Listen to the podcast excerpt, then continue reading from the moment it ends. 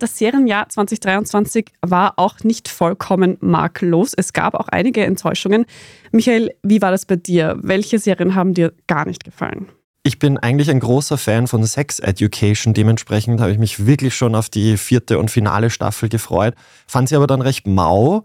Und jetzt ging ich vielleicht wie ein konservativer Boomer, aber diese woke Utopie des neuen College, in dem diese vierte Staffel spielt, das war mir einfach zu unrealistisch und auch zu losgelöst von den folgenden Staffeln. Und darum finde ich es ganz gut, dass das jetzt irgendwie vorbei ist und nicht mehr in diese Richtung weitergeht.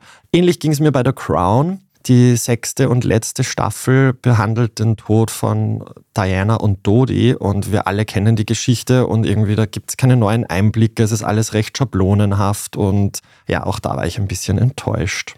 Bei Sex Education muss ich dir definitiv zustimmen. Ich hatte irgendwie das Gefühl, sie wollen in dieser letzten Staffel den ZuschauerInnen noch wortwörtlich alles an Sex Education mitgeben, irgendwie genau, was ja. geht. Margit, wie sieht es denn bei dir aus? Was hat dich enttäuscht im Serienjahr 2023? Ich muss sagen, das war leider Black Mirror.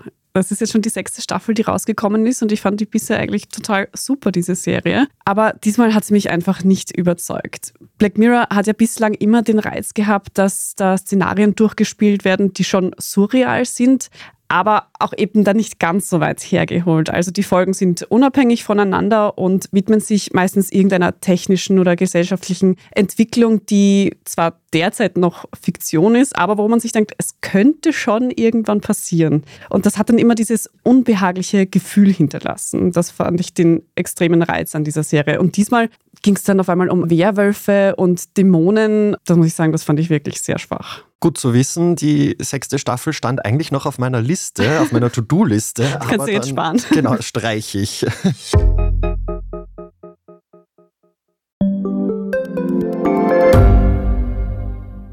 Ich bin Doris Prisching. Und ich bin Michael Steingruber. Und gemeinsam sind wir Serienreif. Das ist der Standard-Podcast über die spannende Welt der Serien. Genau, bei uns erfahren Sie faszinierende Details über House of the Dragon und die Ringe der Macht. Und restlos alles über satanische Spiele in Stranger Things. Wir widmen uns Seriengrößen von Obi-Wan Kenobi bis zu RuPaul. Und zerlegen die neueste Marvel-Serie. Wenn nötig. Serienreif, euer Streaming-Podcast jeden zweiten Donnerstag eine neue Folge.